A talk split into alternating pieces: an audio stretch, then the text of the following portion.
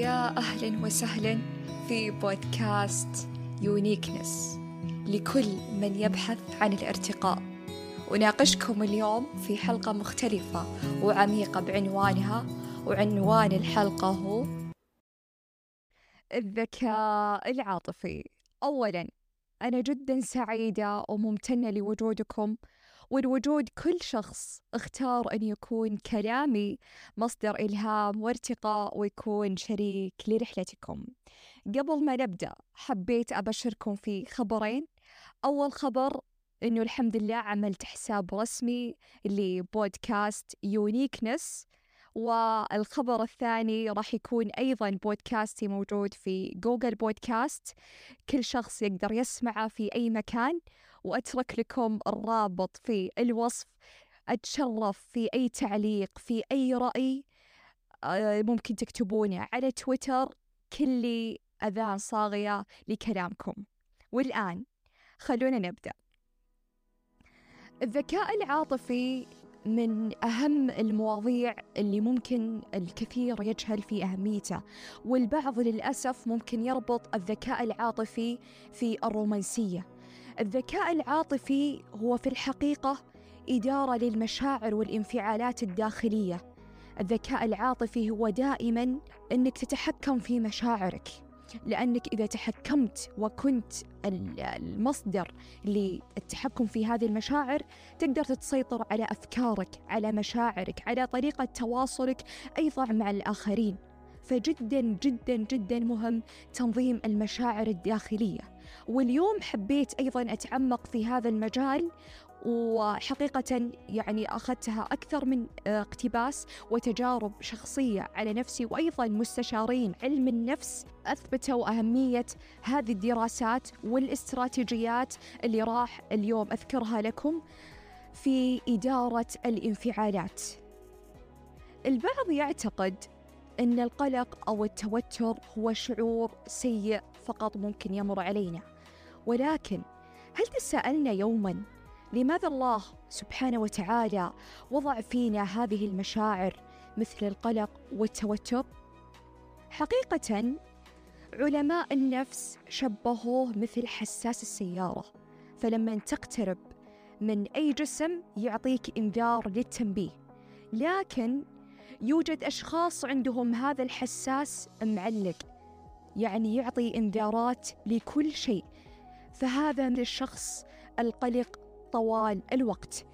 وإما القلق يسبب أمرين إما التبلد عدم الإحساس أو الإنهاك النفسي والجسدي بدون وقوع الأمر فبمجرد في التفكير في المخيله لكن عندما نستخدمه في الجانب النافع منه مثلا الشخص اللي يكون عنده تسليم لمشروع غدا أو اختبار فيكون هذا القلق محفز له إنه مثلا يكون سهران كل الليل وتركيز تام عشان ما يخفق أو حتى مثلا نلاحظ الأشخاص اللي يسوون هايكينج المشي لمسافات طويلة في الطبيعة أو الصحراء.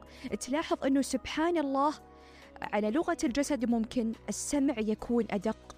حجم بؤبؤ العين يتسع عشان يعطيه يلاحظ بشكل أكبر أي حركة والتركيز يكون أعلى ويكون حذر ضد أي هجمة مفاجئة علشان يحمي نفسه فهو مفيد في الحقيقة لكن زيادته ضرر ما هو القلق؟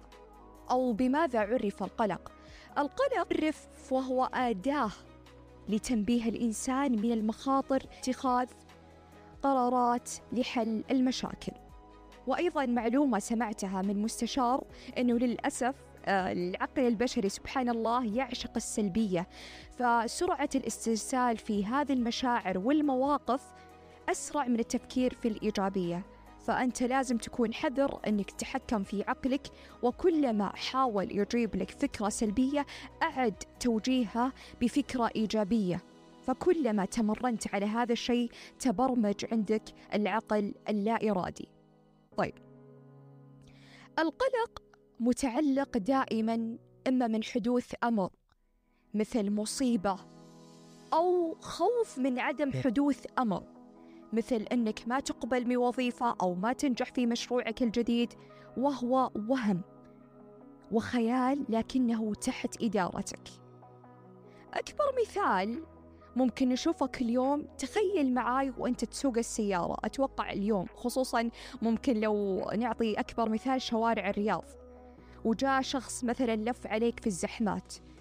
أنت سبحان الله مبرمج أنه دايركتلي أو بشكل مباشر أن هذا الشخص تقول مثلا ما يحترمني أو هذا الشخص ما يعرف يسوق أو هذا الشخص لا يعرف يتعامل. وا وا وا فأنت تقعد تحاول ترفع مستوى الأدرينالين وتصير معصب. وممكن يخرب مزاجك طوال اليوم. طيب سؤال هل مستاهل تعكر صباحك بهذا الموقف البسيط؟ لو حولنا هذا التفكير بأنك تضع تبريرات أو أعذار منطقية لأي موقف ممكن تواجهه في حياتك. وأنا شخصيا أنا أطبقه صراحة على الصعيد الشخصي في أغلب المواقف اللي تمر علي. مثلا والله ممكن هذا الشخص اللي أسرع أو لف عليك ممكن عنده ظرف مستعجل أو صارت معه مشكلة معينة أو يعاني من مرض معين. سبحان الله فبمجرد أنك ما تغير طريقة تفكيرك للأمور راح تخفف مستوى التوتر والقلق بشكل كبير. وهذا ترى مو عشان أنك تحب هذا الشخص لا أبدا. هذه الأعذار والتبريرات اللي تضعها عشانك أنت لأنك تحب نفسك وتخاف على مشاعرك. فلا تسمح لأحد أنه يعكر مزاجك أو يعكر يومك في مواقف تافهة لا تستاهل. أتذكر مقولة من الدكتور خالد المنيف من كثر ما أذكره يمكن عشان كذا مرة جدا أحب هذا الدكتور حقيقة. وكلامه جدا عميق يقول في كتابه لا تهتم بصغائر الأمور فكل الأمور صغائر إذا القاعدة الأولى أعد تفسير الأحداث عكس التفسيرات لعقلك الباطن السلبية. القاعدة الثانية عندما تغير تفكيرك تجاه أمر معين تتغير مشاعرك مباشرة تجاه ذلك الأمر. أتذكر قصة حصلت مع شخص قريب لي كان مع علاقة بصديق قوي وكان يعتبر هذا الشخص مثل الأخو. وفي الحقيقة عاش مرحلة انخذال. فأتذكر أني سويت كل شيء أقدر أسويه علشان أقدر أرجع هذه العلاقة لكن ما فات. بعدها لاحظت أن هذا الشخص بدأ يتضرر وبدأ ينهار نفسيا. فاضطريت أني أقول له أنه هذا فلان ترى سأل عنك ويعزك لكنه يمر بظروف واضطر أنه يترك لهذا الأمر وإن شاء الله لو حصل فرصة راح يقابلك. عملت هذا التكتيك فقط علشان أحمي مشاعره وأخفف عنه القلق والحزن اللي كان يمر فيه. فسبحان الله مباشرة تغيرت مشاعره وبدأ يضحك وتحول من شخص كان يكره هذا الصديق اللي غدر فيه على أنه شخص صار وفي وشخص قد المكانة. وإلى الآن ما تواصلوا مع بعض لكن الحمد لله مضت الحياة. وإلى الآن ما يدري أني ألفت هذه القصة علشان أحمي مشاعره ويكون بخير. النقطة اللي حابة أوصلها في هذه القصة أن مشاعرك أغلى ما تملك لكنك تحتاج لبرمجة لأفكارك. ثالثا ترك عادة التفكير السلبي المتكرر. في أشخاص ممكن نشوفهم في كل اجتماع طلع من كل أمر أن أحد قال شيء رد. مثلا دائما هذا الشخص اللي يقول إيش قصدك؟ أو ليه فلان ما أبتسم بوجهي؟ أكيد في شيء. ليه ما سلم علي؟ أو ليه ما كلمني؟ أو ليه ما عزمني أو فلان أكيد صار معه هذا الشيء ويبدأ يطلع تبريرات سلبية في مخيلته. فأول ما لو كنت تواجه هذه المشكلة أو هذه الأفكار أول طريقة أنك تعملها قل لعقلك ستوب أنت قاعد تأذيني وأهم شيء أنا أكون بخير. مدامي مرضي ربي وضميري مرتاح ما علي من الناس. دع الخلق للخالق. رابعا من أهم الاستراتيجيات اللي جدا أحبها وجدا تحتاج برمجة ومع الاستمرارية راح تبان بإذن الله النتيجة وهي قاعدة ذكرتها في حساب تويتر قانون المحيط الهادي. المحيط الهادي الذي يحمل على سطحه أمواج متلاطمة. فكرتها أنك أنت المحيط الهادي المستقر التي تمثل مشاعرك ملكك والأمواج اللي على السطح هي الأفكار مثل القلق. فأنت لما تدرك أن هذا الشيء تحت سيطرتك وتسأل نفسك هل تريد أن تكون الموجة المتغيرة مع أي عامل يؤثر عليها تتأثر مشاعرك أو المحيط الثابت؟ فلو فكرت أن القلق هو الموجة كجزء منفصل عنك تماما هو لا يمثلك.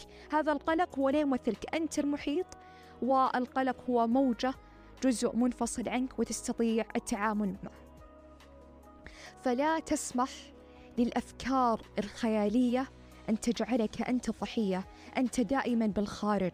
فانظر لأي فكرة ممكن تواجهك كشخص مختص كصديق مثلا أو مستشار يحاول يبتكر الحلول وليس أن تنظر لهذه الأفكار كضحية كشخص مستسلم لهذه الأفكار. لا آه، أتذكر قريت قبل فترة عن آه، سيكولوجية النساء. فعندما تريد المرأة تفريغ الكلام الزائد تعرف طبعا في المصطلح العام الفضفضة أنها تريد آه، شخص يستمع لها. فلاحظ لما يقول لك إنسان أو صديق قريب منك وأنت تفضفض له ويقول لك إي والله أنت مثلا مظلوم ومسكين وقلبك طيب وما تتحمل أو ما عرفوا قيمتك وا وا وا. فتقول إي والله كأنك تدري أو تعرفني والعكس تماما. لو أعطاك هذا الإنسان حلول وكيف تتعامل تحاول تسكته. أو تقول لا أنا ما أبغى هذا الحل. وهذا أمر طبيعي لأنه سبحان الله العقل البشري مبرمج على هذا الشيء. مو مبرمج على اتخاذ القرارات مو مبرمج على الحلول المباشرة. لا آه، مبرمج على أنه ممكن يعيش دور الضحية يعيش دور الدراما بشكل زائد. فانتبه أنك تسمح لنفسك أنك تضع نفسك في هذه المواقف. فلا تسمح لهذا الأمر أنه يؤثر عليك.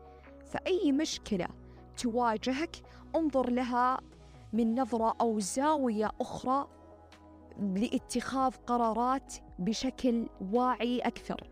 خامساً ممكن سمعتوا عن قاعدة التخطيط العكسي، هي بحقيقة هو قانون عالمي من أحد علماء علماء النفس ابتكره لتطبيقه على أي شعور مقلق مؤلفه هو الكاتب بول مارينا في كتابه control stress. هذه القاعدة تتألف من ثلاث خطوات.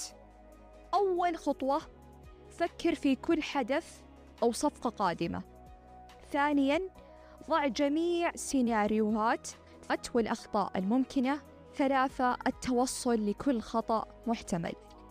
مثلا زي لو مثلا عندك مقابلة لوظيفة لنفترض إيش ممكن يحدث؟ تضع كل المشاكل اللي ممكن تحدث لك إنك خايف ما تقبل أو إنك ما تعرف تجاوب بشكل منطقي أو إن السي في حقتك ما تكون مؤهلة لهذه الوظيفة و و و. وتضع حل لكل خطأ ممكن يحدث إنك والله تتجهز لهذه المقابلة بشكل كويس تعطي كل ما عندك تكون واثق من نفسك وتتأكد إن كل الشروط لهذه الوظيفة متطابقة معك.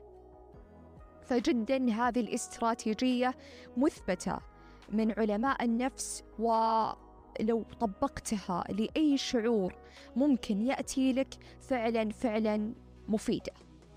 سادسا اتفاقية سلام مع عقلك. هي هذه القاعدة عن تخفيف حدة المشاعر السلبية. فكرتها طبعا بعد ما تطبق القواعد اللي قبل مثل التخطيط العكسي وقانون المحيط الهادئ. تتك هذه الأفكار بشكل متكرر ممكن تعمل هذه الاستراتيجية. هي فكرتها أنك تفهم أن أهم لحظة هي الآن وتدرك أن الماضي لا تستطيع تغييره والمستقبل بيد الله سبحانه وتعالى فقد تصل أو لا تصل.